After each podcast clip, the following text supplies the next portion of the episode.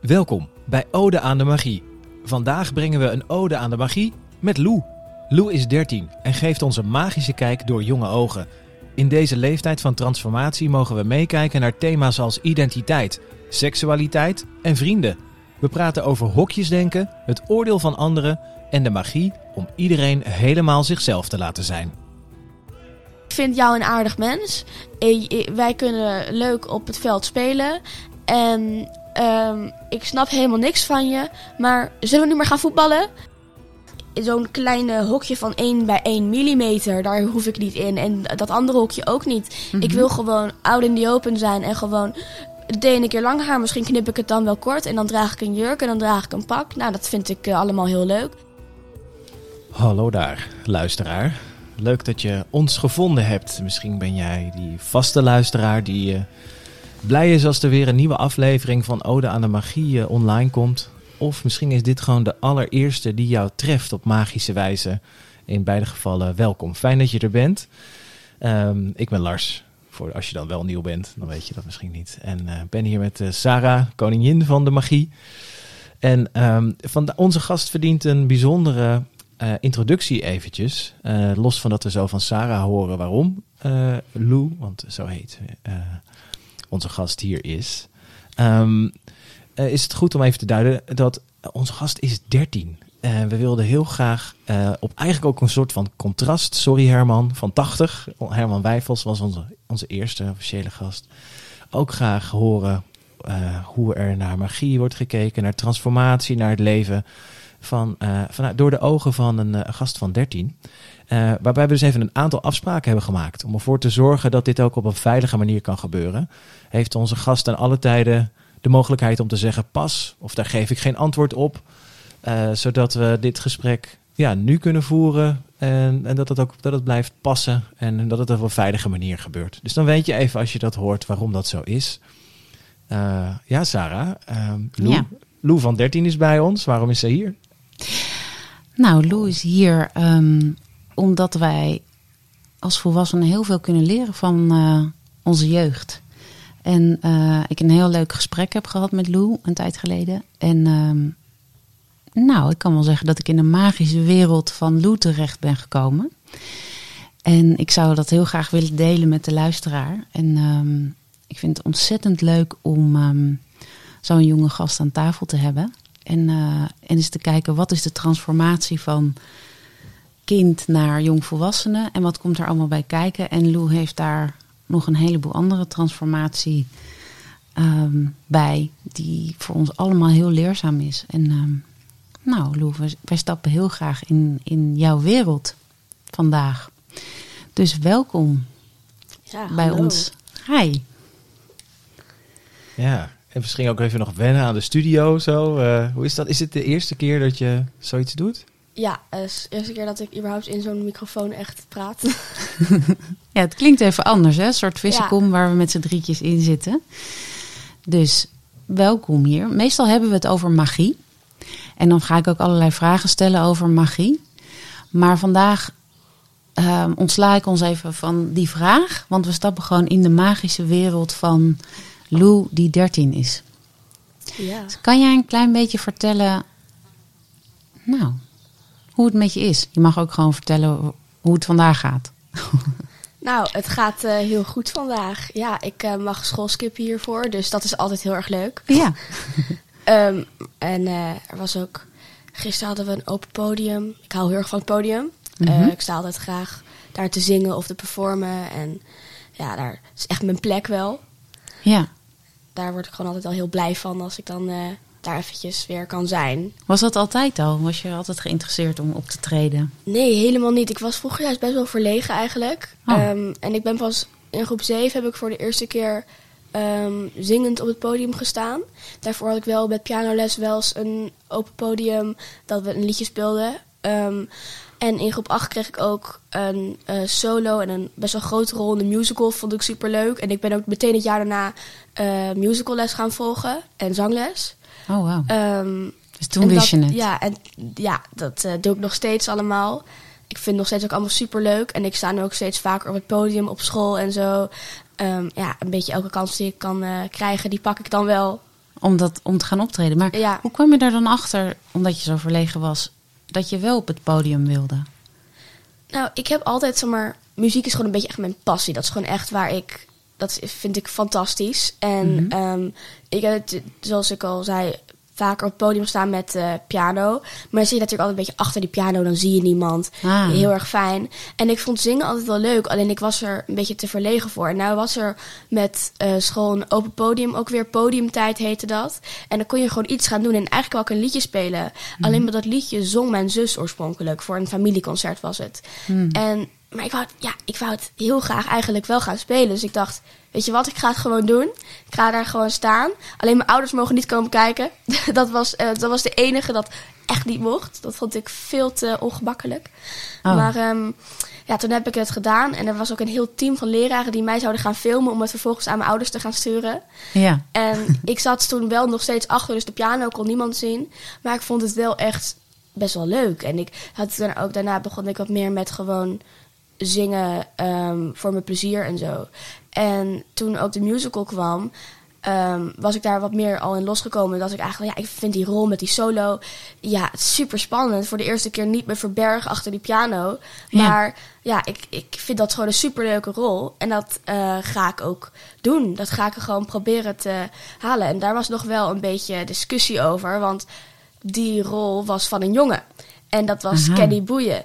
Dus dat dan een meisje een jongen gaat spelen. Nou, toen nog meisje. Dat is nu allemaal helemaal veranderd. Hoe Oh. daar, ik daarin sta.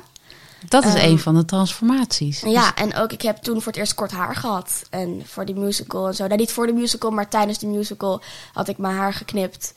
En, Dus eh, toen ja. ging je in de musical op het podium. Toen ging je als meisje een jongen spelen. En toen ging je daar ook echt helemaal, zeg maar, je uiterlijk voor veranderen. Ja, nou, ik denk dat het niet echt was voor de musical. Maar ehm, heel veel mensen vroegen dat van... "Hè, heb je nou je haar geknipt om op een jongen te lijken voor de musical? Dus van, nou, ik vind het gewoon super leuk, dit, eh, dit haar. En er wordt ook wel een Justin Bieber kapsel genoemd nu. Ja, Eh, dus je bent er wel Ja. blij mee. ja, ik, eh, ik was er super blij mee. En, Maar ja. dat, is- Dus Dus- voor, voor, de, voor de luisteraar, want wij maken, wij maken een audio-ding. ja. Lou heeft eh, prachtig kort haar, gemillimeterd bijna. Met het nog eh, ook een soort spinnenweb eh erdoorheen. Ja. Het is nog, nog, nog dat, is, zichtbaar. Was, dat is nog net gebeurd, toch? Ja, Ja. dat was zondag. Hebben we er een spinnenweb ingeschoren. Cool. Ja. En waarom een spinnenweb? Eh, nou, ik doe gewoon de laatste tijd allerlei dingen met mijn haar. Het is regenboog geweest, het is groen geweest, het is zwart geweest. Het is echt van alles geweest. Wauw. Ehm, en ik had gewoon een idee van, ja, een spinnenweb in mijn haar, dat vind ik wel cool. Dus ja, laten we het gewoon doen. Ja. En ik heb nog allemaal ideeën over wat ik er nog mee wil gaan doen. wat, eh, Dus na de musical, toen wilde je het ook kort houden. Dus het was ook Ja, iets van jezelf wat je daar veranderde. ja ik heb ongeveer wel haar gehad op alle lengtes. Weet je, ik heb het echt helemaal, ehm, helemaal lang gehad. En ik heb het zo tot op mijn schouders gehad. Maar tot toen had ik het, ja, tot- maar tot dan toe had ik het allemaal op gewoon één lengte. Ehm, maar ik vond dat korte haar vond ik gewoon fijner. En het werd ook zomer. En ik had ook gewoon veel vaker al vrouwen gezien met korte kapsels. En dat vond ik gewoon heel mooi. En ik denk dat ik het toen nog niet helemaal door had. Maar ik, volgens mij vond ik gewoon, voelde ik toen al dat korte haar, dat past mij veel beter. Dat, daarin uit ik mij gewoon veel beter als ik. En eh, ja, dat, dat wou ik dus heel graag. Ehm, Kunnen we dan eigenlijk Ja. zeggen dat je een soort van coming out had op het podium? Ja, zou wel een beetje zo kunnen zijn. Maar ouders zeggen ook altijd dat zeg maar is wanneer mijn transitie een beetje is begonnen. Hoewel ik het toen nog niet wist. Dat het allemaal nog veel verder zou, zou gaan dan kort haar en een jongensrol in een musical. Dus je, Ehm, je zat al in een transitie, maar je had zelf nog niet helemaal door Nee. wat er gebeurde. Ja, en ook um, ergens daar kreeg ik mijn eh mountainbike. Eerst de jongensfiets, mannenfiets. Vond ik ook veel mooier. En natuurlijk, hoewel het niet meteen is dat als je kort haar hebt of een jongensfiets hebt, je een jongen bent. eh, merkte ik wel dat ik gewoon eigenlijk al die vrouwelijke meisjesdingen, ik had er helemaal niks mee. Ik Maar was niks altijd al? hebben. Of heb je vroeger wel jurkjes aangehad? Nou, ik heb zeker jurkjes aangehad. Alleen ik heb ook eigenlijk tot groep 8 heb ik nooit mijn eigen kleding uitgezocht. Want ja, je krijgt een beetje toch het idee. Ehm, dan word je gewoon voorgeschoteld. Is ook helemaal niet de- dan de fout van iemand. Maar je krijgt wel het idee. dit is mijn sectie in de winkel, de meidensectie. En ik zag daar gewoon niks leuks. Want ja, die kleding vind ik gewoon niet leuk. Vind ik nog steeds niet leuk. Natuurlijk, hier en daar zit er wel eens wat bij. Maar in principe draag ik veel liever kleding van de jongensafdeling. En ehm, ja, tot dat toe had ik dus nooit gehad van... oh, dat vind ik echt een leuke stijl. Dat vind ik echt leuke kleding. Dus eigenlijk kocht mijn moeder gewoon kleding... en deed ik dat gewoon aan. Want het boeide me toch niet zoveel wat het was. Ja, ja. Dus dan, en je Dus moeder ja. dacht, je bent een meisje. Ja, Dus die kocht meisjeskleren. Precies. Ehm, maar toen ook een beetje rond daar groep 8, 7, 8... ben ik ook eh, jongenskleding echt gaan dragen. En werd ik ook aangezien voor jongen. En mijn moeder was dan vaak nog wel degene die een beetje dan mensen corrigeerde... van, ah, ze meisje. Oh ja? Stiekem vond ik het wel heel leuk dat mensen gewoon dachten... eh, oh, ben je een jonge man of zo? Dat Oh ja. mensen me zo aanspraken. Dat, Dus- dat voelde, voelde wel goed eigenlijk. Is dat hoe je realiseerde dat je niet een meisje bent? Of ben je wel dat meisje? is er dat? zeker onderdeel van. Ehm, ik ben inderdaad dus geen meisje. Ehm, en ehm, ja, gender en dat hele jonge meisje, alles ertussenin, Mhm. ehm, is gewoon super ingewikkeld. En is het nou wel een ding? Is het een feit? Is het gewoon een idee dat wij hebben bedacht als mensen? Mhm. Wat is het eigenlijk? Is het misschien een magie? Wat, wat is het? Ja. Maar ehm, ja, ik heb nooit echt mij gevoeld, denk ik, als meisje en gewoon als, als vrouw. En ik heb ook ehm, op het moment dat ik de puberteit in ga, heb ik dat eigenlijk heel erg lang ontkend. Ik heb Ja, gewoon eigenlijk gedacht natuurlijk. van, ja, maar dat, dat is gewoon niet zo. Eh, ja, dat, dat, dat, dat, is gewoon niet zo. Het, maar het was eigenlijk meer gewoon, ik wil niet een vrouw worden. Want zolang je kind bent, ben je kind. Ja. En dan vervolgens word je man of vrouw. Je hebt nog wel jongens en meisjes, maar in principe zijn alle kinderen zijn gewoon kinderen. Mhm. Ja. Op het moment dat je de puberteit in gaat, dan word je echt een vrouw of een man. En dat wou ik niet. Nee, maar, maar je wil ook niet een man worden. Mm, nou, ik heb dus heel erg sterk gemerkt dat ik dat hele idee van meisjes met lang haar, meisjes geen jongensrollen in de musical, Ja. meisjes dat niet, meisjes dat niet.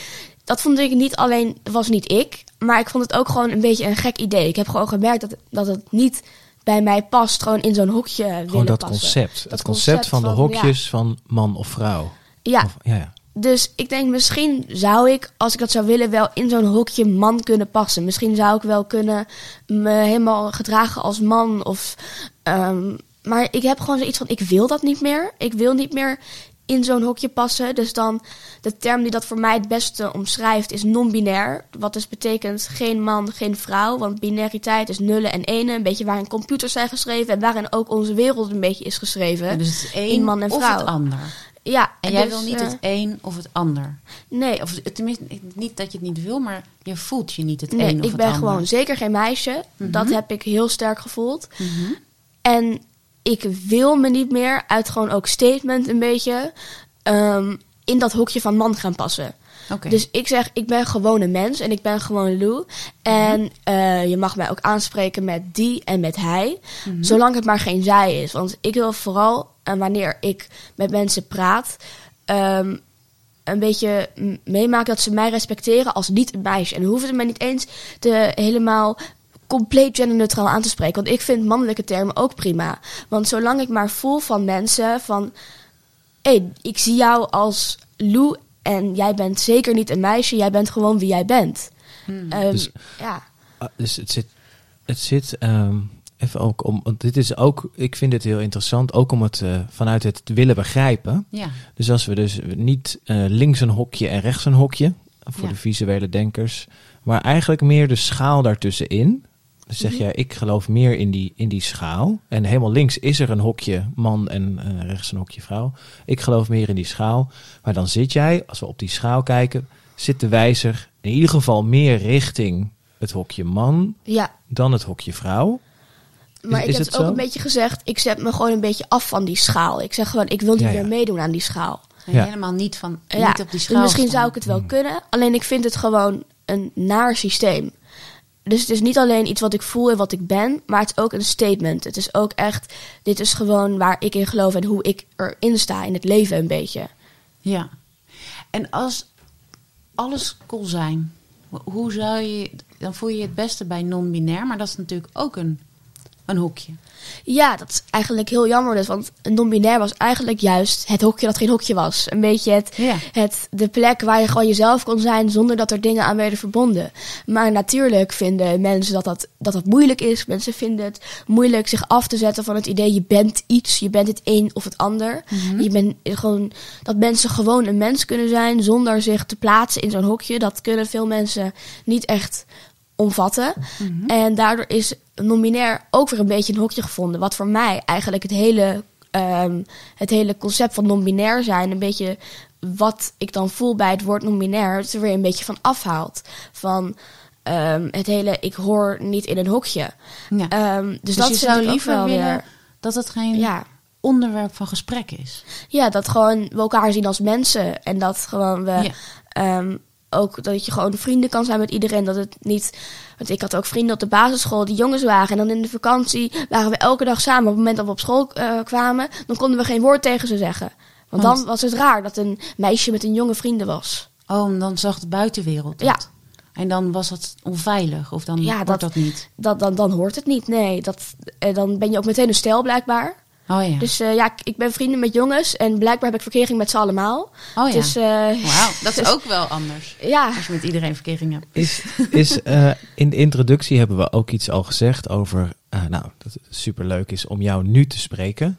Ik vind trouwens dat je dat hartstikke goed doet ook. Je kan je goed, kan goed vertellen wat voor jou belangrijk is. Ehm, en ook daarbij ons realiseren, eh, dit is een momentopname. Je bent nu Mhm. 13, de mensen in jouw wereld om je heen dus ook. Ja. Eh, Heeft het daar ook niet misschien mee te maken dat jij nu ook wel je meer moet afzetten? Want die andere 13-jarigen, en zeker jongens, ga ik even heel ge- generaliseren, of, of meisjes, die zijn misschien wel minder vrijdenkend dan jij nog. Laten we positief. eh, dus dat stel jij zou nu 18 of 20 zijn, is er dan denk je misschien minder strijd nodig, omdat die mensen zeg maar al meer eh, vrij kunnen denken. Als jij dan met je vrienden, je, je jongensvrienden zeg maar omgaat, dat ze niet gelijk denken, je bent een stelletje. Dus het is ook misschien wel, eh, zonder de vrienden van Lou en de vriendinnen van Lou hier te willen, te willen beledigen, maar misschien ook een, wat toch weer meer, nog iets meer de kinderlijke manier van kijken. Oh, je gaat veel met hem om, dus dan heb je iets.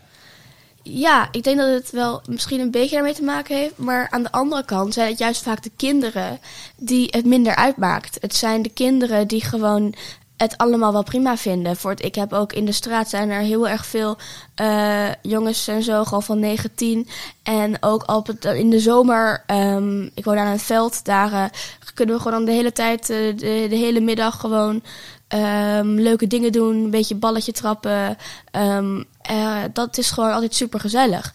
Maar eigenlijk zijn het dan vaak de ouders die denken, hè, maar dat en, en maar jongen, meisje, maar wat, wat, wat.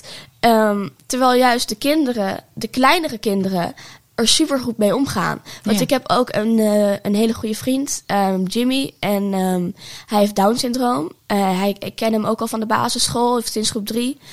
En ehm, ja, een hele leuke jongen is dat.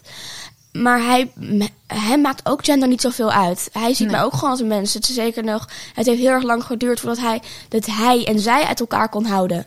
Gewoon voor hem had Ja. beter iedereen kon, non-binair kunnen zijn. Ja. Ehm, ja, wa- waarom moet nou weer een meisje anders dan jongen? En eh, hij is ook gewoon zichzelf. En dat is, hij is gewoon heel puur daarin eigenlijk. Precies. Hij, is, het, hij ziet gewoon mensen zoals ze zijn. Dus hij is ik. eigenlijk dichter bij de natuur, waardoor jij je makkelijker gewaardeerd of niet veroordeeld voelt. Ja, denk ik wel eigenlijk. Ja. Jimmy, ja, dat is gewoon. Ik vind het super wel bijzonder hoe hij dan, ja, hoe het hem dan niet uitmaakt dat het jongens en meisjes zijn. En, maar ik had blijkbaar ook verkering met Jimmy. Oh ja, Ja. natuurlijk. Ja, dus, dus eigenlijk de buitenwereld heeft het dan nodig om je in een hokje te plaatsen. Ja, omdat En ze mij niet sommige begrijpen. kinderen zijn dan vrijer en sommige wat minder. En vooral ouders die wat meer in hokjes denken misschien al, die vinden dat ingewikkeld of die weten niet hoe ze jou dan moeten noemen. Ja, veel mensen kunnen er gewoon niet zoveel mee aan in hun hoofd. Die kunnen het gewoon geen plekje geven. En ja, die gaan dan toch wel weer terug naar de hokjes, want dat is allemaal wel zo makkelijk. Maar hoe merk je dat dan?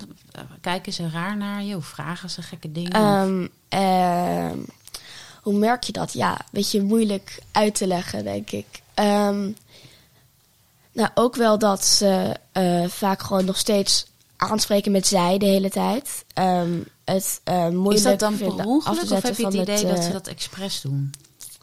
Nou, niet expres, expres, maar toch wel een beetje uit. Maar waarom dan? Waarom zou ik dat dan moeten doen? Dus eigenlijk voelt het een beetje provocerend wat ze doen. Ja, dat ze je wel, steeds ja. houden bij je oude identiteit. Ja, en ook, ja, het zijn gewoon, je merkt gewoon ook aan de sfeer vaak dat mensen het gewoon er, er niet mee kunnen dealen. Ze kunnen het gewoon niet accepteren. Je hoeft het ook niet te begrijpen, maar ik, je kan, ik kan wel van je verwachten dat je mij accepteert zoals ik gewoon, ja, eh, gezien wil worden. En zoals ik mij voel en zoals ik gewoon ben. Ja, als je het aangeeft wat je wil, Ja. dat mensen daarin meegaan. Ja, Want ik, ik had in het begin, toen ik de eerste keer met jou sprak, dat gebeurt dan niet zo vaak, want je hebt het meer als je over iemand spreekt. Maar dacht ik, oh, ik moet niet per ongeluk eh, zij zeggen. Of ik, ik, ik was me heel erg aan het. Maar dat gebeurt dan per ongeluk. Dat is dan niet expres. Want ik, ik wil juist heel graag jou aanspreken zoals je dat wil. Ja, precies. Ehm, dus ja, ik heb natuurlijk ook niet als ik dan eh, als ik dan non-binaire of trans mensen ontmoet of iemand die uitkomt als Wat zijn, trans. wat zijn trans ehm, mensen? dat zijn mensen die in het verkeerde lichaam zijn geboren. Dus bijvoorbeeld vrouwen die zijn geboren in het lichaam van een man of een man die is geboren in het lichaam van een vrouw. Mhm. Ehm, en dan, ik doe het ook wel eens fout. Dat, dat is natuurlijk gewoon, dat is, het is toch wel iets waar je eventjes overheen moet zetten in je hoofd. En Maar dat ehm, voel jij niet, hè? Je voelt echt non-binair. Je voelt niet dat je in het verkeerde lichaam geboren bent. Nou, wel het verkeerde lichaam als in... Niet alsof ik dan het mannenlichaam per se had willen hebben of zo. Van ook wel helemaal man. Ehm, maar ik had wel liever... Nou, niet liever... ehm, het was wel voor mij, denk ik... ehm, beter geweest of zo het lichaam van een man. Want ik ga ook wel... Ik zit ook op de wachtlijst voor de VU. ehm, de genderpoly. En daar krijg ik dan eh top surgery, mastectomie. Tenminste, als het allemaal goed gaat. Eh, en dat wil ik ook al heel lang. Eigenlijk voordat ik Kun je me uitleggen, wat, realiseerde. waar gaat dat dan Ja, over? wat ja, wat, wat ga je dan doen? Ehm, borstverwijdering is dat. Ehm, Mhm. Omdat ik gewoon, ja, ik vind gewoon, ehm, eigenlijk is jouw uiterlijk, is jouw eh, boodschap aan de wereld over wie jij bent, zonder dat je iemand hebt eh, gesproken. Want ook volgens mij binnen vijf seconden eh, heb je een mening over iemand. Ehm, daar kun je ook niks tegen doen. Je kan heel erg proberen niet te vooroordelen, maar binnen vijf seconden heb je gewoon een mening over iemand. En dat is gebaseerd op uiterlijk. En als ik er zou lopen met lang haar en een jurk en, een, eh, en hoge hakken en zo, dan zou het voor jullie ook moeilijker zijn, neem ik aan, om mij te zien als niet een meisje. Ja, want dat lijkt wel dan op een meisje. Ja, en dat is natuurlijk ook wel weer een beetje gek, want vroeger was die lang haar en een jurk juist iets heel mannelijks. Oh ja? Ja, Wanneer was dat? eh, ik weet niet meer precies, maar voor het. Ik zat Maar in de Ja, in de geschiedenis was ook dat we dan een, eh, een schilderij, niet een foto, een schilderij zagen Mhm. van een eh, eh, kind, eh, een of andere keizer of zo, Karel de Grote, weet ik veel wat wie ja, het was. zoiets. Maar zo'n, en dat ze dan ook moet zeggen, ja, je ziet dus dat hij hier een jurkje aan heeft, maar het is wel een jongetje hoor. Want Oh ja. ja, toen, toen, droegen, toen droegen jongens nog jurkjes. Nou, los van het, van het tijdsbeeld is- speelt Ja. hier inderdaad cultuur. Dat weten we ook. Het wordt in sommige culturen ook gezien als enorm mannelijk. Als je lang haar... Ik, ik, sta, ik stam af van de Noormannen. Ja. Daar, daar, was dat, eh, daar was dat ook. Lang haar, dat, eh, dat, toonde, dat toonde kracht en, eh, en moed. We komen het zelfs ergens, geloof ik, in, in een bijbelverhaal al tegen. Over Ja. Samson met zijn lange haar.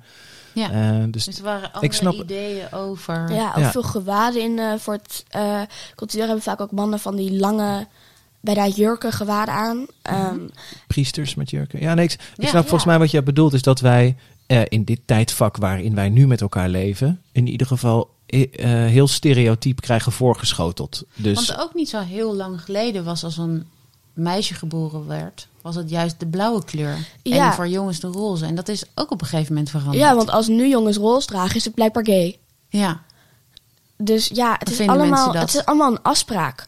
Dus het, is, het is eigenlijk ook allemaal een beetje onzin. En het is ook allemaal misschien wel weer waar. En het is, het is allemaal heel ingewikkeld.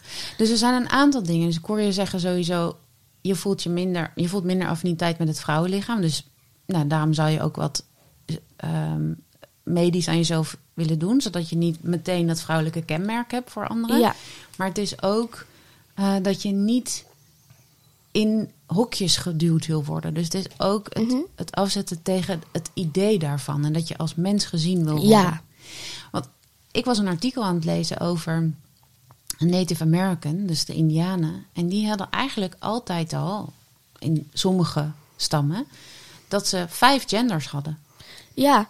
Ken- Maar ken dat? dus gender is ook iets heel anders dan het geslacht met het lichaam. Want ehm, ja, er zijn natuurlijk ook intersexe mensen. Mensen die eh, lichamelijk vrouwelijke en mannelijke kenmerken hebben. Ja, Ehm, maar er zijn zeker niet vijf soorten lichamen aan vrouwelijk, mannelijk. Er zijn, volgens mij zijn er niet meer dan vrouw, man en intersexe qua letterlijk lichaam. ja. Ehm, maar bij, zij, bij maar de zij natives zien dus zagen wel- ze eh, de spirit, zeg De maar. spirit, dus ze ja. noemden dat eh, two-spirited. Dus je hebt man, vrouw en two-spirited woman, two-spirited man. Dus dan was je of man en vrouw, of geen man, geen vrouw. Hmm. En ze Ja. hadden voor, de, voor kinderen, die de- deden ze ook tot een bepaalde leeftijd eh genderneutraal eh, kleding aan. Wat, dat, wat jij misschien heel Ja. fijn had gevonden.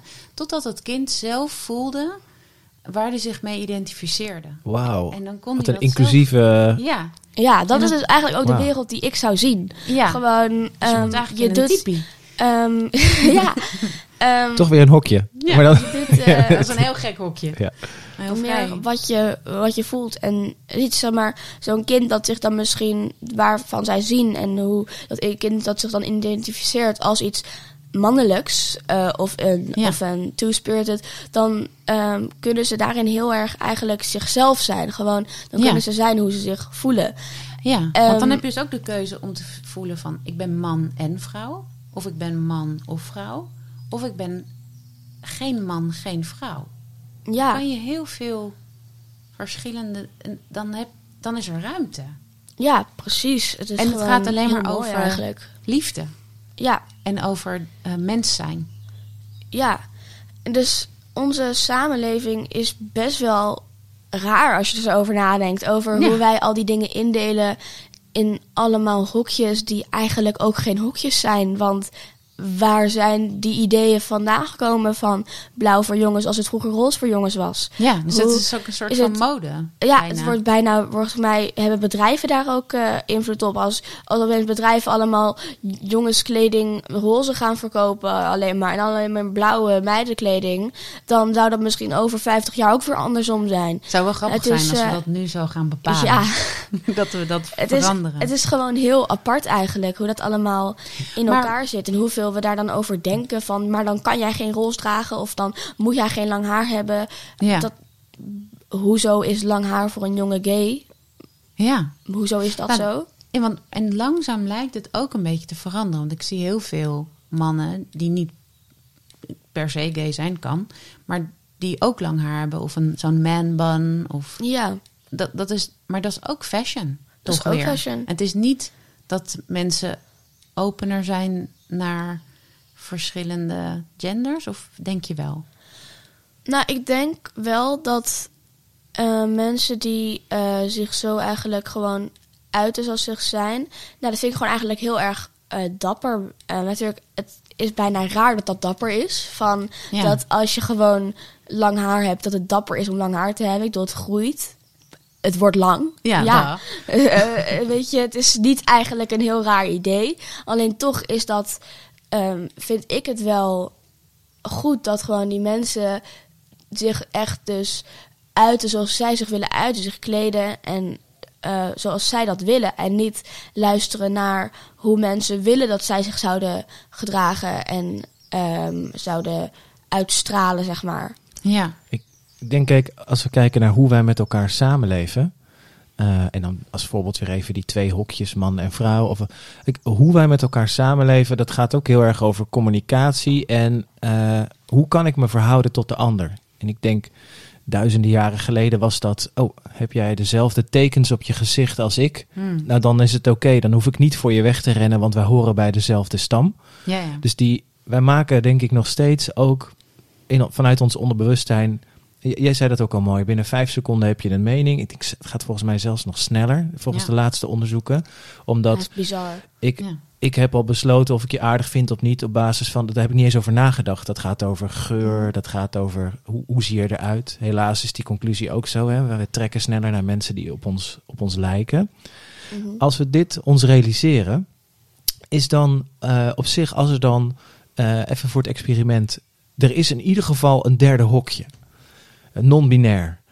Dus we hebben man, vrouw, non-binair, daar- waar iedereen zijn eigen feest van zijn mag hebben. Welke Mhm. vormen, voorkeuren, seksualiteit dan ook. Eh, zou, zouden we, zou je dan, eh, is dat dan acceptabel? Als het nou maakt dat al die mensen die nog niet zo eh ruimdenkend zijn, als wij hier met z'n drie aan tafel, en gelukkig steeds, steeds meer mensen, maar als we die nou, we geven ze dat.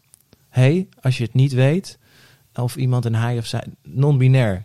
En daar heb je ook deze taal voor, want ik merk ook dat mensen daar heel erg naar zoeken. De, ik, ik ook in de, ik wist natuurlijk toen wij de introductie deden van deze podcast ook al, van, oh ja, Jij zei per ongeluk zij. ik zei per ongeluk zij, hè? Ja, maar dat is echt jezelf. ook dat ik zoek naar taal. Mhm. Ja. Want eh, jij zei die of hij. Nou, ik had, ik had hij dan nog kunnen kiezen. Maar we zoeken ook letterlijk naar. Maar, maar, maar hoe ga ik het gesprek dan voeren? Want hoe ze- zeg Ja. ik die? Ja. Hoe de- dus het, het is misschien ook. Voor een deel is het misschien onwil. Zeker als iemand weet hoe jij je identificeert. en die blijft structureel zij tegen je zeggen. dan Ja. denk ik: hé, hey, kom op. Dat is, Ja, dan is het flauw. dat, is, dat is flauw. En dat zegt meer over die persoon dan over jou. Maar ja. maar ik denk ook soms is het misschien geen onwil, maar gewoon nog, we hebben de grip er nog We niet weten op. het niet.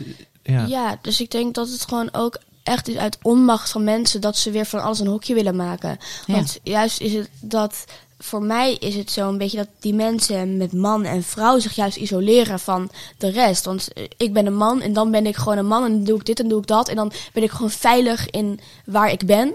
En dat is dan gewoon, dan hoef ik er niet meer over na te denken eigenlijk. Ik vind het een mooi Dan, woord eh, wat je gebruikt, veilig. Want ik denk dat dat voor heel veel mensen is. van Ja, en dus op het moment dat mensen zeggen, veiligheid. ja, maar zo'n kleine hokje van 1 bij 1 millimeter, daar hoef ik niet in. En dat andere hokje ook niet. Mhm. Ik wil gewoon out in the open zijn en gewoon de ene keer lang haar. Misschien knip ik het dan wel kort en dan draag ik een jurk en dan draag ik een pak. Nou, dat vind ik eh, allemaal heel leuk. Ja. En eh, ja, eh, zo voel ik mij goed, zo voel ik mij goed. Dit is hoe ik mij uit wil stralen, dit lichaam, hoe ik het wil laten zien. Ja. En ehm, dat eigenlijk die mensen die weer die zich dus veilig stellen op dat kleine, kleine hokje. Dat we zeggen, oh, maar dan, dan, dan zeggen we wel dat dat jullie hokje is. Dan is dat die andere millimeter daar. Maar waarom? Want dan zijn er weer mensen die zeggen, ja, maar die andere millimeter vind ik eigenlijk ook niet zo fijn. Hmm. Dus gewoon laat mensen ook een beetje zijn. Laat Dus ze gewoon, opener dan dat. laat ze gewoon lopen waar ze willen lopen. Ja. hey, en ik hoort heel vaak, want we hadden het al even over dat je op het podium ging en dat je toen zelf nog niet eens wist van dat je in een transformatie zat en dat je dat later zelf besefte. Maar was er nog een soort moment dat je uit de kast kwam, zoals ze dat zo mooi noemen? Ja, ik, ja, dat zeker wel. Natuurlijk, het is toch wel een ding als je vertelt van eh, als 13-jarige en toen was ik nog 12 zelfs. ehm, eh, ja, ik, eh, ben, ik ben geen vrouw en ik ben ook niet man en ik ben gewoon mezelf. Ik ben hoe gewoon, wist je dat dan? Hoe heb je dat Ehm, opgezocht? nou, ik eh, heb het al dus langer gewild. Eigenlijk vanaf dat moment dat ik een beetje in dus die transformatie ging, heb ik eh, mezelf een beetje ontdekt. Gewoon hoe ik mij goed voelde en zo. En Mhm. ehm, ik, het werd toen voor mij een beetje duidelijk van dat hele vrouw zijn, dat ben ik gewoon niet. En ehm, ik heb toen zelfs al onder woorden gebracht een keer. ehm, ik voel mij geen vrouw, maar eigenlijk ben ik ook geen man. Ik- en dat wil ik ook niet in zo'n hokje dus. en tegen ehm, wie zei je dat Tegen mijn moeder zei ik dat toen. Ehm, Hoe ging dat dan? en hoe, hoe, hoe ehm, nou, mijn moeder. ik kende dus de woorden nog niet. Ik wist ook niet eens dat het concept non-binair bestond. Ik Hmm. heb het allemaal zelf bedacht eigenlijk. Ja. En Maar heb je het bedacht of heb je Nee, dat dan gevoeld? ik heb het gevoeld en ik heb dat toen onder woorden gebracht Ja. op die manier. Hmm. En ehm, dat was een redelijk kort gesprek toen. En uiteindelijk hadden we er toen niet echt mee gedaan. Want toen was ook nog een beetje... Mijn moeder dacht natuurlijk van... Nou, misschien wat is dit precies? Of ehm, eh, is dit een, misschien een fase? Of een... Ja. Wat is dit? Gewoon laat, eh, laat doe het zelf uitzoeken. Ehm, was eh, een beetje wat mijn moeder toen voelde. En dus toen hebben we het er niet meer echt over gehad. Maar natuurlijk is dat niet weggegaan uit mijn hoofd. Dat is wel blijven hangen. En een jaar later, als ik het goed herinner, augustus 2020 had eh Jeugdjournaal een video gepost. Mhm. Ehm, dat was met Torn. Ehm, en eh Torn is een eh, non-binair iemand die ook in de tv-media-wereld zit en zo. Die speelt ook eh, Leslie in Spangas. Ehm, en eh, dat, die video begon ongeveer met... Dit is Torn. Torn is geen jongen en geen meisje. Torn is non-binair. En Ah. ik was er van... Dat ben ik. Wat? Hallo? Eh, eh, eh, had iemand mij dit eventjes eerder kunnen vertellen? Dus nou, toen was het natuurlijk niet heel lang voordat ik bedacht... dat is eigenlijk wie ik ben, hoe ik mij voel. Dat, want ik had die woorden al uitgesproken. Ja. Ik had gewoon de naam nog niet. Ik Nee. wist niet dat het een ding was. Of, want natuurlijk, als je niet eens weet dat er mensen zijn... Hmm. die zich geen man en geen vrouw voelen... Ja. of dat er überhaupt een woord voor is Hm. dan is het ook heel moeilijk om dat te gaan vertellen aan de wereld. Ja. Maar dus toen, dat, toen ik die video zag, was het heel snel van, ja, dat, Dat ben ik. Hm. Dat is een soort Maar nu nog, eventjes, eh, nu nog eventjes vertellen. ja. Ja. En Vond natuurlijk je dat nadat... spannend? Ja, ik vond het zeker spannend. En ook na dat gesprek toen met mijn moeder had ik toen wel natuurlijk ook, omdat ehm, ik wist dus niet precies wat die reactie van mijn moeder toen betekende. Was dat eigenlijk van, ook wil dat niet? Of was dat, ehm, eh, ja, zoek het maar zelf uit? Of was het, ehm, maar dat is niet zo? Of was het, ik kon het niet zo goed duiden. Dus Ja, of was eigenlijk had ik ik ook vrij? natuurlijk, ja, het, ik had ook mezelf toen eigenlijk een beetje opgesloten in zo'n hokje van, maar waarschijnlijk was het dus eigenlijk niet goed. Als het niet meteen een ding was. En, en, Oh, je eh, had dat zo ja, ik een geïnterpreteerd beetje- van je moeder. ja, denk ik wel. Dus ik heb daar ongeveer een half jaar heb ik toen eh, het gewoon een beetje, ja, er heel erg veel over nagedacht. Van kan ik het niet gewoon leven als meisje? Heb, ik- kan ik niet gewoon ehm, toch in dat hokje blijven, maar mezelf zijn? En eigenlijk was het antwoord nee. Dat kan niet. Dat, dat ben ik niet. Dat is Dus je niet hebt zo. geprobeerd te ontkennen heel even Ja. wat je voelde. En gelukkig niet heel lang, want in Nee. februari ben ik toen, ehm, eh, ben ik toen uitgekomen eh, voor mijn vader. Ehm, en ehm, ik hou niet zo van reacties van mensen, want mensen weten nooit zo goed hoe ze moeten reageren, zeker niet op zo, zoiets groots. Dus Hmm. wat ik had gedaan was, ik was gewoon in mijn kamer en mijn vader was er nog even. En ehm, toen liep hij de kamer uit. En ik had, het, ik had dat plan al drie, drie eh, maanden lang of zo dat dan te doen. Oh, wauw. En op een gegeven moment was ik gewoon zo van... Dan zeg ik... Dan, dan begin ik met het eerste woord van de zin. En dan moet ik het gewoon wel zeggen. Ehm, en dan, dan komt het wel. Ehm, ik ga niet zo'n slechte soap doen eh, van Amerika. Met dan, eh dan zo zeggen... Oh ja, papa... ja, ik heb de was gedaan. dus ik dacht, oké, ik moet gewoon beginnen met de zin en dan ga ik hem afmaken. Ja. En ehm, eh, hij liep dus de kamer uit en was van, papa, ja, ehm, ik heb geen zin om nu een gesprek over te voeren. En zeg je het straks even tegen mama. Maar ehm, ja, eh, ik ben non-binair, doei! Oh ja? en toen heb ik gewoon de deken om me heen getrokken. En toen was hij zo van, oh, oh, oh, oké. Dus ik wist ook niet zo heel goed wat hij dacht. Maar dat vond ik ook wel fijn. Want dan kon ik gewoon eventjes hen erover na laten denken. En Ja. dan de volgende ochtend zou het een rustiger gesprek zijn. Nou, nou, ik vond dat een heel goed plan. En het is ook heel goed gelukt. Ja? Ehm, en ehm, dus hij heeft het inderdaad er toen blijkbaar tien minuten over gehad met mijn moeder. En toen zijn ze gewoon gaan slapen. en dus de volgende ochtend was het inderdaad wel een gesprek. Maar dat ging toen heel goed. En ehm, twee dagen Wisten later... zij meteen wat het ehm, was? Nou, ze waarschijnlijk... Ja, ze wist het wel. Ja? Mijn moeder zei ook nog achteraf, toen ik dat dus de eerste keer vertelde... dacht ze wel aan non-binariteit. Ik was er van... Had je me niet even kunnen vertellen? Maar ehm, ja, dus zij dacht inderdaad van... Ik moet niet dit nu gaan pressuren. Maar dit moet gewoon zelf uitgezocht worden. Hmm. Ehm, en ja, dat vonden ze eigenlijk... Ze hadden het ook wel een beetje zien aankomen. En eh, Ze hadden ook wel een klein dus beetje je later, transformatie ja, gezien. ben ik uitgekomen bij de judoclub. Ehm eh bij uh, Nauwelaarts ben ik toen eh, eh, in de les heb ik eventjes aan het begin dus het verteld. En dat vond ik eigenlijk ehm, nog best wel spannend. Niet per se dat ik dacht van, oh, nu gaan mensen er helemaal niet oké mee zijn. Maar het was de eerste keer dat ik het überhaupt er met kinderen over had. Over Ja. het hele gender. Of met ehm, gewoon dat ik het voor een grotere groep mensen zei. En wel toevallig toen ehm, werkte eh, ook iemand daar. En eh, op dat moment. En, en die is zelf ook. Bij judo. eh, ja, ja. eh, die is zelf ook eh, trans. Mhm. Dus toen was eh, mijn eh, judo-sensei, eh, dus dat is zeg maar de leraar, die had toen zo, die had hen zo toen gebeld, zo van, nou, nou kom je even? Eh, en toen was ze van, ja, wat zei je net? En toen had ik dus dat zo gezegd en nou, dat was wel, het was gewoon, het ging heel goed en iedereen ging er heel goed mee om. En de dag daarna was ik op school uitgekomen in de les. Ehm, ja, en toen was iedereen wel bang, want iemand dacht dat ik ging verhuizen. dat was Oh. super grappig. Dus ik ging daar zo voor de, voor de klas daar maar zitten. En ehm, toen was iemand zo van, wat ga je zeggen, wat ga je zeggen? Wat is er aan de hand? Wat is er aan de hand? Ik was wel rustig, weet je, ik zeg het zo. Ik, ik ga het nu zeggen, rustig. Maar ga je verhuizen? Ga je verhuizen? Nee, je gaat verhuizen! Het was echt Ah. het was, het was echt super grappig.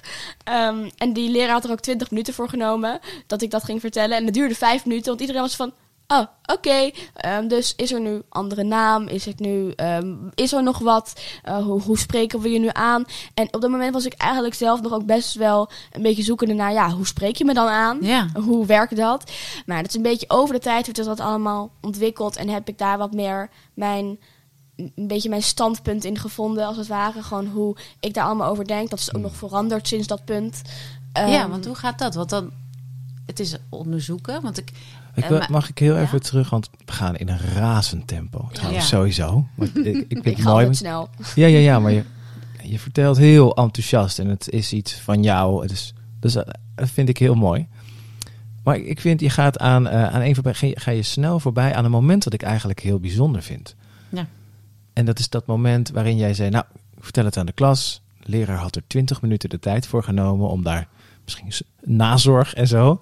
En de klas was eigenlijk zo van, oké, dat klinkt echt als een hele fijne omgeving. Ja, mijn klas is echt best wel geweldig. en het, en het, vooral dat je maar niet ging verhuizen. ja. ja. nou, maar, en het, het verbaast me, omdat je, als je kijkt, eh, afgelopen week, tenminste in de week dat wij dit opnemen, was er een voetballer op tv. Die eh, in Engeland, ik, ik ben slecht in voetbal, ik weet zijn naam niet. Ik weet in ieder geval, die, die kwam uit. Hij kwam uit.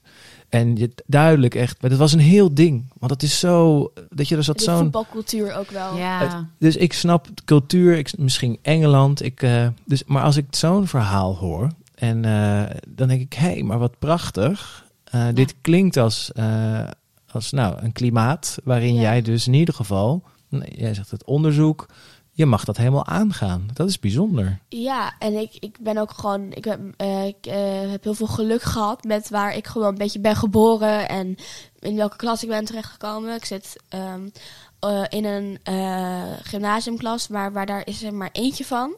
Dus dat verandert eh, de komende, nog, nog drie jaar lang verandert die niet, totdat we profielen kiezen en iedereen andere vakken krijgt. Hm. Ehm, maar omdat er maar één gymnasiumklas is per jaar, Um, wordt die klasse niet, worden die klassen niet gehusteld. En eigenlijk zijn het allemaal hele goede mensen. Ik ben niet vrienden met iedereen. Alleen eigenlijk, er wordt niet gepest. Er is gewoon, iedereen Hmm. gaat goed met elkaar om. Iedereen respecteert elkaar. Jij bent een is- white privileged non-binair. Eh, ja, het is zeker. En daar ben ik me ook sterk van bewust dat het voor niet iedereen zo makkelijk is.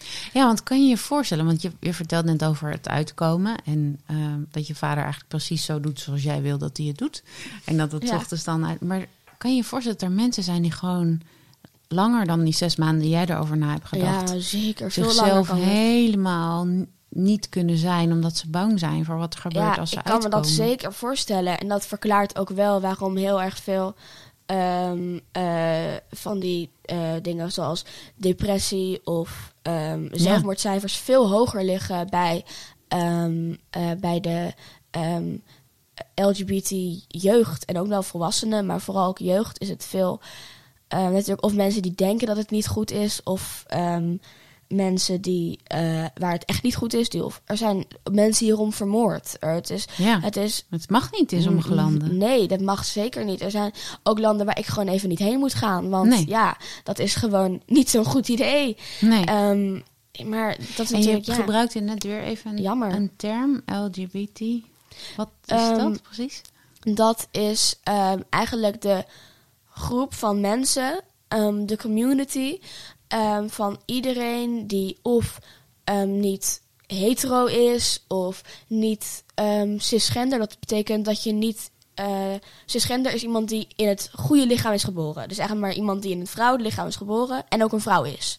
Mhm. Dus iemand die niet is zoals een beetje wordt van, wordt je, van je wordt verwacht wanneer je wordt Als je geboren. niet in een hokje past. Als je niet in het hokje past van gewoon hetero en gewoon een, een, eh, een cisgender vrouw of een cisgender man, Mhm. ehm, dan, ehm, dan ben je onderdeel van de LGBT community.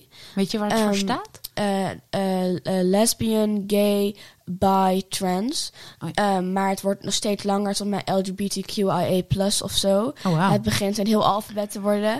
Maar, Maar, ik i- zeg, maar ja, zijn er dan ook gewoon nieuwe LGBT. dingen?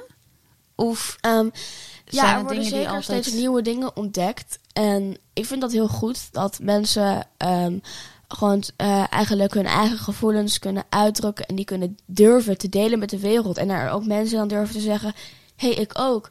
Ehm, maar aan de andere kant heb ik ook dat er eh, steeds eigenlijk dus meer die, al die dingen als hokje worden gezien weer. En Mhm. dat er bijna voor alles weer, alles moet een hokje worden. En ehm, eh, ook eh voor het- al die dingen die ik net opnoemde. En Mhm. er zijn lijsten met alles wat er wel niet bestaat. Oh, wauw. Ehm, dat, dat die allemaal hebben ook weer een eigen vlag en een eigen ding. En ik heb zoiets van, maken we het onszelf nou ook nu niet heel ingewikkeld? dat was mijn vraag ook. Ja, en ik heb dus zoiets van, ja, ik ben dan, ik zou mezelf dus het makkelijkst kunnen beschrijven, Mhm. uitleggen eigenlijk met de term non-binair. Alleen ik zou ook niet heel snel met een non-binaire vlag over straat lopen, want ik ben ook meer dan non-binair. Ja, want ik hoor je eigenlijk steeds zeggen, ik ben mens. Ik ben gewoon een mens. Alleen, ja, we gaan geen vlag doen voor mens, want we zijn allemaal mensen. Waarom niet? Ja, vlag voor de Een mens. vlag voor de mens. Ik Vind ik vind eigenlijk dat- ook wel een goed idee. Ja, want dat is ook altijd als ik, als ik bijvoorbeeld gay pride zie, dan gaan ze best wel wild. En dan maken ze zich, want wij hadden het daar ook even over, voordat je er was, dat, dat je dan ook weer een soort stigma maakt van wat is gay? En gay is dan Ja. ineens... Wat ik eigenlijk een- tegen Sarah zei, ik kan me Ja. voorstellen, eh, stel ik zou eh, gay zijn, maar in de andere categorie dan de gay man of vrouw. Maar ik heb nu even een man in mijn hoofd die met een super gespierd lijf in een roze leren string op een boot wil dansen. Dus ik, ik ben die andere gay. De- ja, Die nerd in de bibliotheek die ook gay is. ja, en houdt Ja. van een prachtige. We, gaan het verder helemaal niet hoeven uit te diepen, maar gewoon Ja. dat verschil. Ik, Mhm. dat is denk ik waarom. ehm, is, je zei net weer eventjes van. Ja, mensen willen het altijd in een hokje stoppen. Ik, ik denk soms ook wel dus. Als we de, de onwil even wegdenken. Mhm. Die, die paar mensen die gewoon niet willen begrijpen. Maar Ja, die zijn er altijd. wij, wij verhouden ons ook. Wij, wij maken keuzes. Het stoplicht is of rood of groen. Ik mag rijden of ik moet stilstaan. Of ik ga, ik doe, ik ga links of ik ga rechts. Wij, voor een deel navigeren wij ons door het leven, door die, door die hokjes. Dus Ja. ik denk soms inderdaad, hoe mooi het ook zou zijn trouwens. Ik zeg, nou, ja, we maken een vlag met mens. Daaronder zouden toch weer subvlaggen komen. Omdat het groepje mensen met blond haar, net als Sarah... die voelen zich een beetje met elkaar vereenzelvigd. En de Oh, ja. voetbalfans aan de... Echt niet. eh, eh, of de kale mannen zoals ik. Weet je, whatever. Ja. Maar Mhm. wij navigeren ons als mensen natuurlijk ook op die... Op, op hoe verhoud ik mij tot jou? Ja, ehm, maar ik heb dus ook gewoon, net zoals eigenlijk met ehm, op wie je valt. Er worden allerlei dingen gedaan. ehm, gay, bi, eh, pan, omni. eh, ik zou Wat door dat, kunnen pan? gaan. Eh, pan is iemand die op alle genders valt. Dus gewoon, die het gewoon niet uitmaakt of iemand een man, een vrouw, non-binair Dus is. die valt op een mens. Die valt eigenlijk op een mens. Dus ook als ik mijzelf in zo'n hokje van op wie je valt zou moeten eh, zetten, zou ik eh, pan gebruiken. Maar daar aan de andere jij kant valt heb op ik, een mens Ja. en niet op een jongen of een ja, meisje. en misschien kom ik er wel als, op mijn sterfbed ooit achter dat ik uiteindelijk toch alleen maar op meisjes heb gevallen. Maar het maakt me eigenlijk niet uit. En dat Ja. is ook weer mijn probleem, een beetje met die hokjes die ik dus net vernoemde van gay, bi, omni, pan. ehm, en ja, ik denk gewoon, we zouden gewoon moeten kunnen thuiskomen met wie we willen thuiskomen. En dan misschien is het een vrouw, misschien is het een man. maar in ieder geval Superleuk. Maar waarom moeten we nu eigenlijk al zeggen op wie we de rest van ons leven gaan vallen? Waarom moet dat zo'n groot ding zijn? Kunnen we niet gewoon zijn wie we zijn en vallen op wie we vallen, Is zonder er omdat- meteen weer een sticker op te plakken? Is dat omdat mensen bang zijn? Ja, Ook weer, dat ze het van- willen controleren. ik val alleen op mannen en dat hoort zo. En ehm, dan, ehm, jij valt ook op vrouwen. Oh, dan, maar, dan, maar wat ben jij dan? Ja. Wat, wat, wat, wat ben jij dan? maar wat Dus is daar dan eng aan? Ehm, anders dan jijzelf.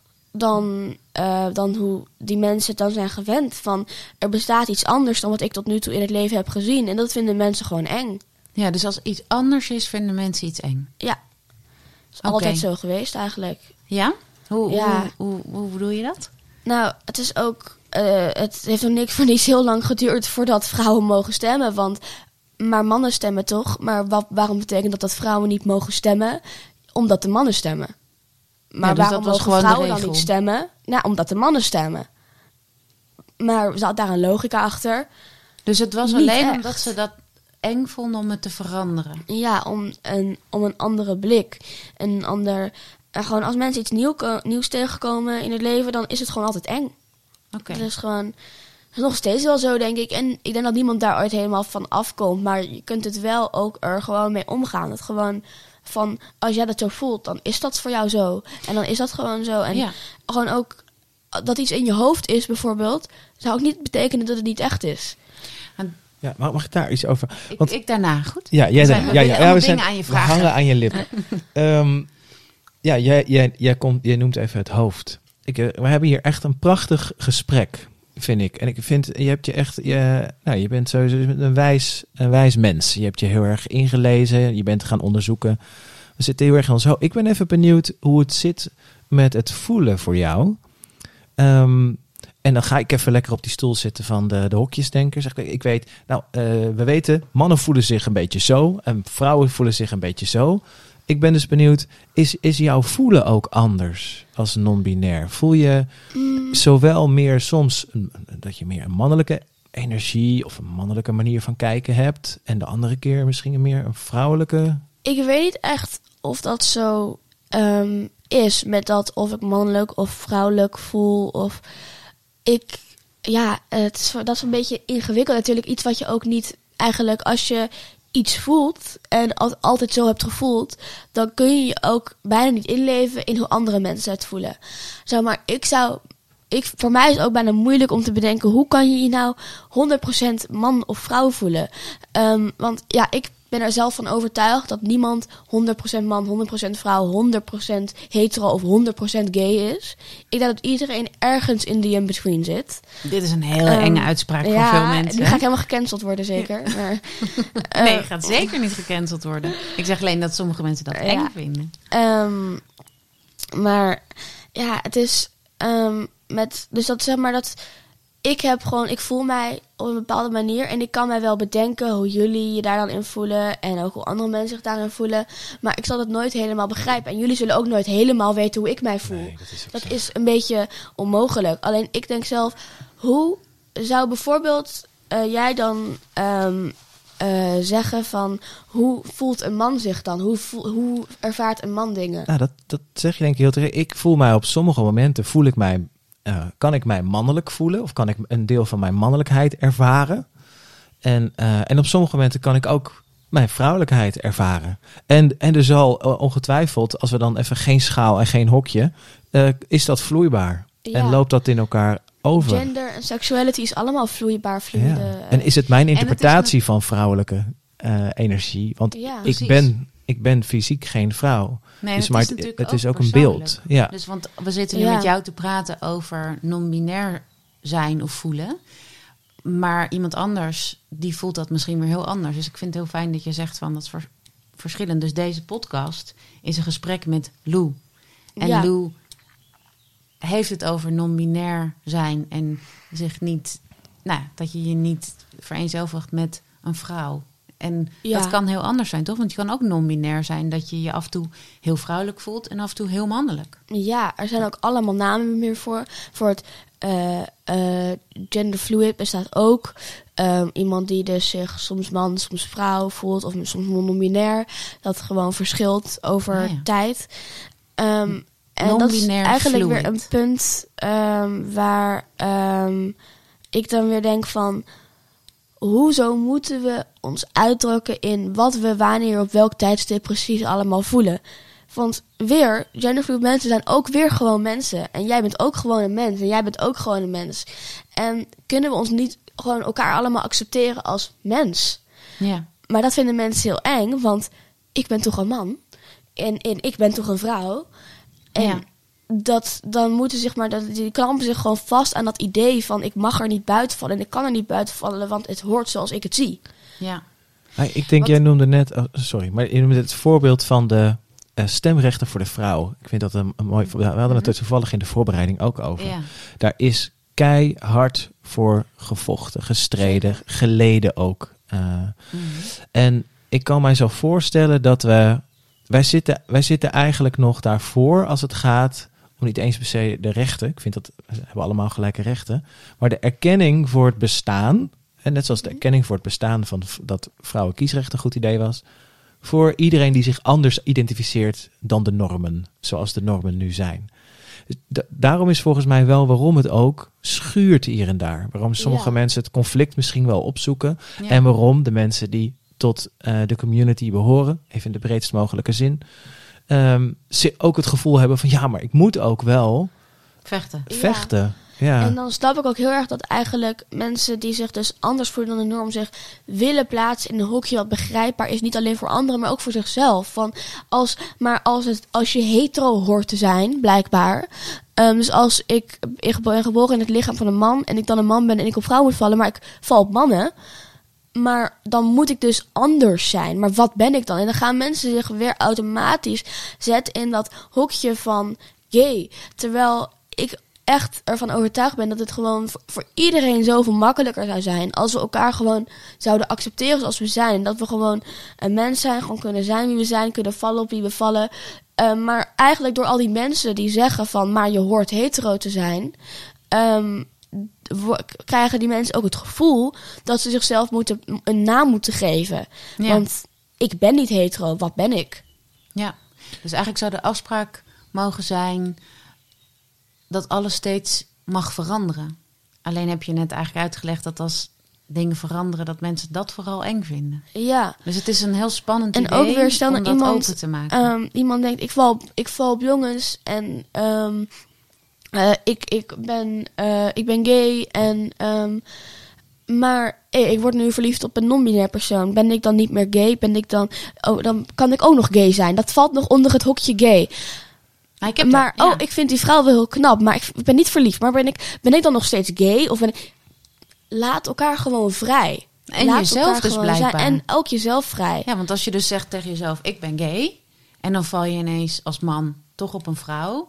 Dan mag je dat bijna niet eens meer van jezelf. Want dan Ja. ben je niet meer gay. Maar dan, ook, dan ben ik dus bi.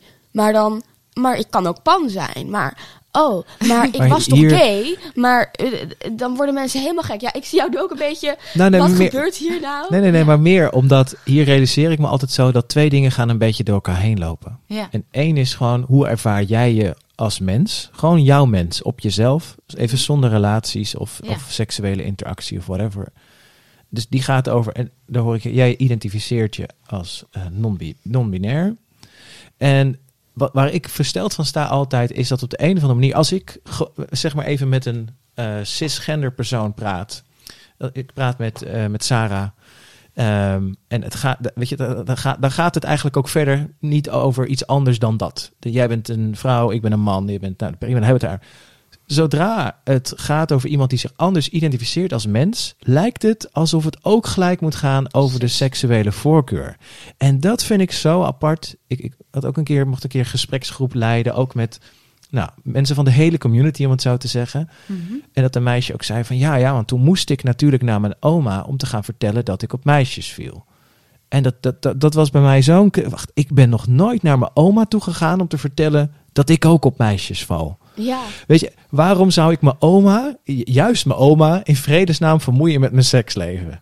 En op de een of andere manier, zodra je je anders identificeert, ja, moet je ook je, je privé opgeven over met wie jij op dit moment misschien Ja. zou vrijen. En misschien over een jaar is het een ander, Ja. een ander persoon. Of een andere eh, iemand die zich anders identificeert. Da daar zit ik eigenlijk. Het, en op de een of andere manier gaat het altijd als we het, als het hier het gesprek over gaat, zoals wat ik nu nog meemaak dan Mhm. dan, dan, dan komt het gelijk wel eh, wordt het een soort van verweven. Dat vind ik, ik vind dat interessant. Ja, het is ook altijd de tweede vraag. Voor dan hebben mensen eerst van, ben je nou een jongen of een meisje? En dan zeg ik van, ja, ik ben non-binair, ik ben geen jongen en geen meisje. En dan, ehm, en dan is altijd de tweede vraag, maar op wie val je dan? Oh ja, Ja. ja. En Want dan zijn mensen helemaal confused. Van, terwijl als ik zou zeggen, ik ben een jongen, dan zouden ze bij- bijna aannemen dat ik dan op meisjes val. Ja. Dan, ik, je kan ook gewoon een transjongen zijn die ook op jongens valt. ja. Dat heeft niks met elkaar te maken op wie je verliefd wordt en wie je bent. Ja. Nee. Mooi. Mooi wel hoe je dat, eh, hoe je dat voor je, in ieder geval voor jezelf kan, eh, kan zien. En ja, aan de andere kant, daarin eh, voel ik ook dat verschil zo van, ook, qua generatie of zo. Ik bedoel, ik denk niet dat ik nou per se uit een generatie kom die heel streng, eh strikt, ik- zo ben ik in ieder geval niet opgevoed. Heel open. ja, ik ook. Maar ik denk dat er veel mensen in onze generatie, ik, ik ben dan 42, eh Sarah Ik ook. 23. Nee, ja. Ehm, nee maar ik, ik denk, ja, daar, daar zitten nog wel veel mensen. Jij zei net van, eh, zou het niet voor iedereen veel makkelijker zijn als we... En dan denk ik, ja, maar dan zal ik even jou wat vertellen over die oude generatie. Ik denk stiekem niet. Er zijn heel veel mensen van een oudere leeftijd, die, stel iemand is 42 en die is opgevoed eh, misschien vanuit een geloof of vanuit gewoon een Mhm. bekrompen eh, visie op. en die heeft altijd gehoord: eh, ja, je, je gaat trouwen met een meisje. Ja, je hebt je jongens speelgoed. Je hebt, en als je dat 30 jaar meekrijgt, dan heb je je daarmee geïdentificeerd. Voor die mens is het niet makkelijker om alles maar te laten. Want dan Zeker. is hij een stukje van zijn identiteit kwijt. Het zou hetzelfde zijn dat je Ja, het een Feyenoorder aanbieden vraagt om voor Ajax te worden. Dat dat hun Ja. leven eigenlijk niet is zoals het wordt verteld altijd dat het is. Ja, precies. Ja. Ja. En ik, maar wat ik eigenlijk wel heel grappig vind, is dat je, eh, Jezus ook onderdeel is van de LGBT community. Ongetwijfeld. ja, want Ja, hij, met zijn eh, lange haar, was, zijn eh, jurken, kom op. Oh ja, Ja. natuurlijk. Ja. Maar eh, nee, hij was ehm aseksueel en aromantisch. Dat staat in de Bijbel. Ehm, wordt verteld dat hij geen eh, seksuele of romantische aantrekkingskracht ervaart tot mensen. Eh, en gewoon wezens. Ehm, en, ehm, en, en dat valt ook onder de LGBT community. Want ik bedoel, Als misschien... niet seksueel Eh, ja, voelt. voordat ehm, eigenlijk het valt ook als je erover nadenkt onder dezelfde tak van ehm, voor het je eh, mensen denken dat je op meisjes valt, maar je valt niet op meisjes, je valt op jongens. Nou, mensen denken dat je op meisjes valt, maar je valt niet op meisjes. Misschien val je dan ook niet op jongens, Ja. maar dat valt onder hetzelfde kopje eigenlijk. En dus het is ook een beetje apart dat dus juist die mensen er zo sterk tegen zijn. Van, nou niet allemaal eventjes, er zijn ook heel erg veel voor het christenen ehm, en ook islamitische mensen die er helemaal oké mee zijn. Ik heb ook eh, een paar vrienden die ehm, eh, zelf islamitisch zijn. Ehm, en eh, die begrijpen mij vaak niet echt. Die denken zo van, hè, maar hoe zit dat nou? Alleen tegelijkertijd denken ze ook, ik vind jou een aardig mens. Eh, eh, Wij kunnen leuk op het veld spelen.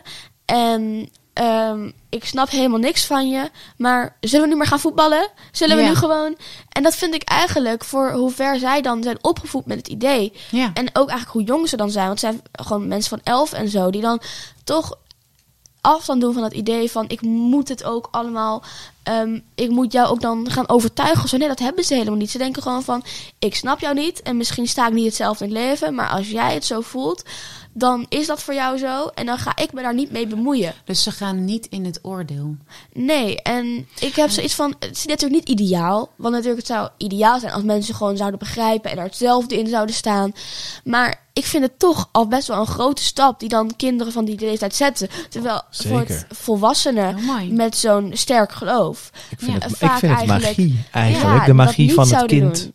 So- Ja. No offense, je bent 13, Ja. jong volwassen. ja, ik maar praat vaak ook over kinderen alsof ik het niet ben, maar, nou, ik, maar ik vond het zo mooi. wel. Dat ergens in het begin zei je dat ook. Eh, en toen had je het wel over identificatie. De, de grote mensen kijken naar de groep kinderen. Dat zijn kinderen. Dan is het één groep. En die spelen ook allemaal met elkaar. En daar lijkt het minder belangrijk inderdaad. Mhm. Jongetje, maar allemaal prima. Maar je beschrijft het nu ook letterlijk. Want ik denk, de, en dat vind ik dus ook. Dat vind ik ook de magie van ki- hoe kinderen nog open naar iets kunnen kijken. Ja.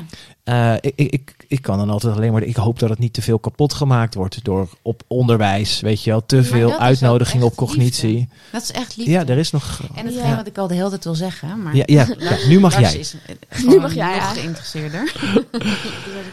dat ik het zo'n spiegel vind van waar jij doorheen gaat.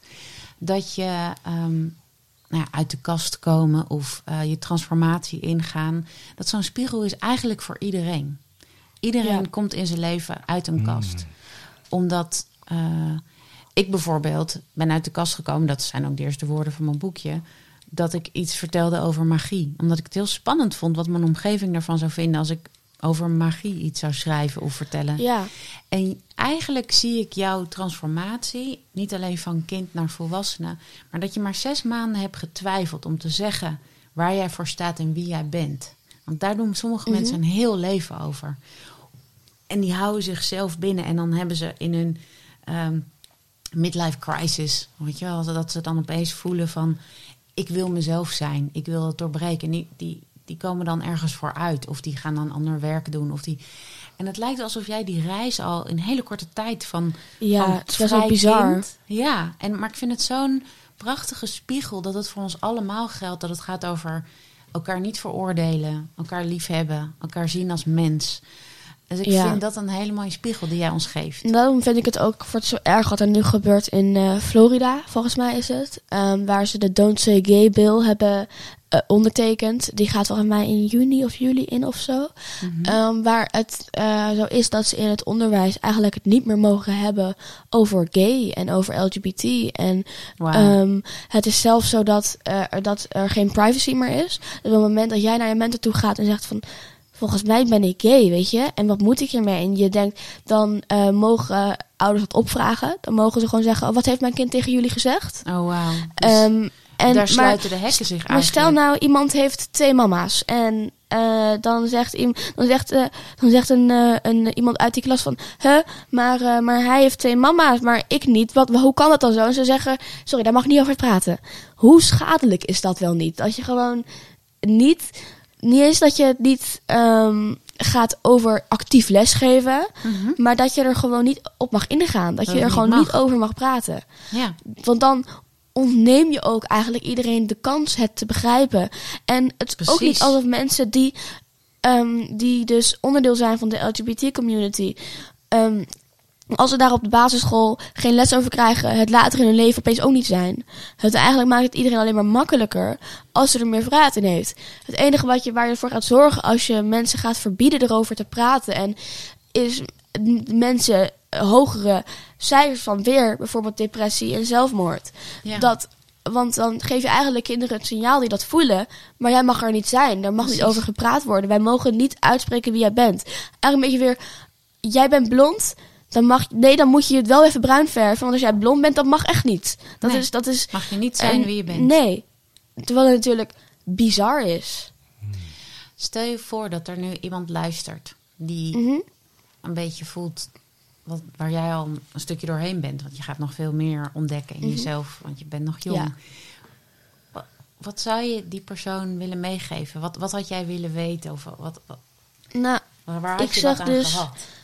probeer niet te veel meteen jezelf ergens in te stoppen. Probeer gewoon eventjes te kijken wie ben jij als je helemaal jezelf mag zijn.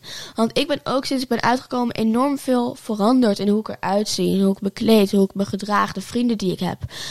En dat kan je niet voorspellen voordat je jezelf gaat zijn, uit de kast komt. Mhm. En ehm, dus probeer jezelf niet meteen helemaal uit te zoeken voordat je de kans krijgt om jezelf uit te zoeken.